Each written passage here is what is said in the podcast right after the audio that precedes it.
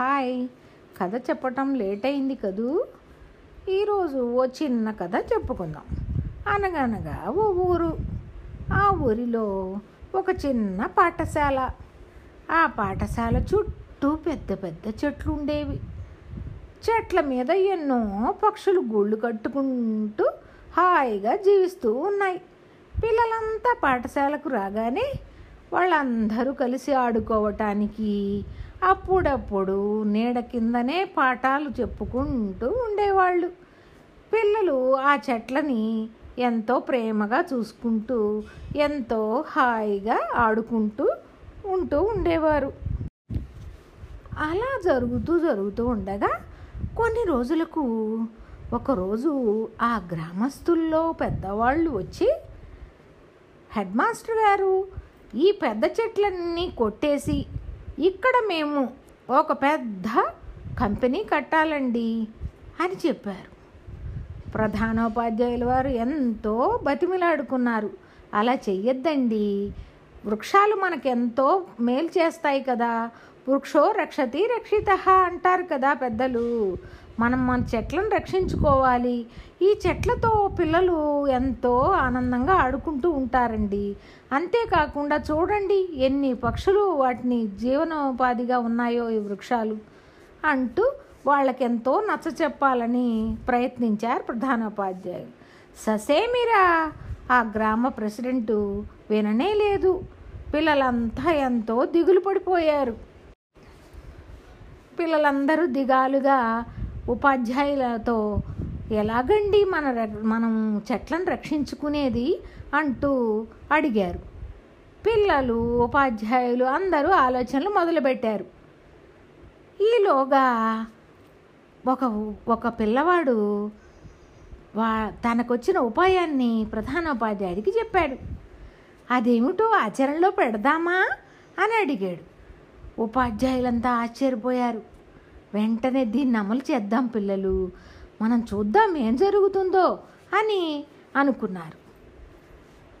తెల్లవారు జామునే లేచి పిల్లలు ఉపాధ్యాయులు అందరూ కలిసి ఆ చెట్టు చుట్టూ తహా శుభ్రం చేసి చిన్న శివలింగాన్ని ఒకచోట చిన్న వినాయకుడి బొమ్మను ఒకచోట పెట్టారు. పెట్టి ఇంకేముంది? స్నానాలు చేసేసి పూజలు మొదలు పెట్టేశారు ఆ పాటలు అన్నీ వింటూ ఊర్లో జనం ఏమిటి ఇక్కడ ఏదో వింతగా దేవుడి పాటలు వినపడుతున్నాయే అనుకుంటూ రావటం మొదలుపెట్టారు. అందులో ఒక పెద్ద ఆవిడ చూసారా మీరు గ్రామస్తులందరూ కలిసి ఈ వృక్షాలను కొట్టాలనుకున్నారు. అందుకే దేవుడు కోపం వచ్చేసి దేవుడు చక్కగా వెలిసాడు మొక్కల ముందర అని అన్నారు. పిల్లలు నీళ్ళు తేవటం అభిషేకాలు చేయటం పసుపులు వేయటం కుంకుమలు పూలు అగరబత్తులు వెలిగించడం ఇలా చేస్తున్నారు. ఏమిటర్రా ఇదేని? ఈ లోపు ఆ నోట ఈ నోట విని ప్రెసిడెంట్ గ్రామస్తులంతా పరుగులు పెట్టుకుంటూ వచ్చారు. ఏం జరిగింది? ఏం జరిగిందని? అయ్యో నేను తెల్లవారుజామున ఇటు పక్కగా వెళ్తుండేసరికే గుడి గంటల్లాగా వినపడ్డాయండి అని పెద్ద ఆవిడ చెప్పింది ఈలోపు పిల్లలందరూ ఈ పూజలు ప్రదక్షిణాలు మొదలెట్టారు. ఇంకేముంది? అందరూ గ్రామస్తులు ఆడవాళ్ళు వీళ్ళందరినీ నెట్టుకుంటూ తోసుకుంటూ వచ్చేసి గబగబా గబగబా పూజలు పునస్కారాలు మొదలెట్టేశారు. ఇదంతా చూస్తున్న ప్రెసిడెంట్ గారికి ఆ గ్రామ పెద్దలకి ఏం చేయాలో అర్థం కాలేదు. ఇప్పుడు ఏ మాట తప్పుగా మాట్లాడినా ఏ చిన్న పని చేసినా మనం గ్రామస్తులందరికీ వ్యతిరేకమైపోతామని నోరు మూసుకుని ఉండిపోయారు. దాంతో ప్రధానోపాధ్యాయులు పిల్లలంతా సంతోషించారు. ఇంతకు వాళ్ళు చేసిన విశేషం ఏమిటో తెలుసా? వాడు చెప్పిన ఉపాయం అన్నమాట ఇది.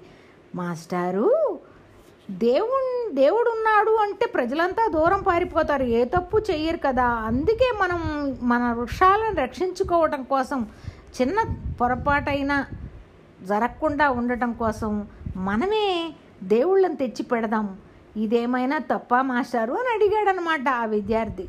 లేదు నాయన మనం వృక్షాలను రక్షించడానికి అప్పుడప్పుడు ఇలాంటివి చేయవచ్చు అని చెప్పాడు. అందుకే ఆ పిల్లలంతా ఇలాంటి ఉపాయాన్ని పన్నారనమాట.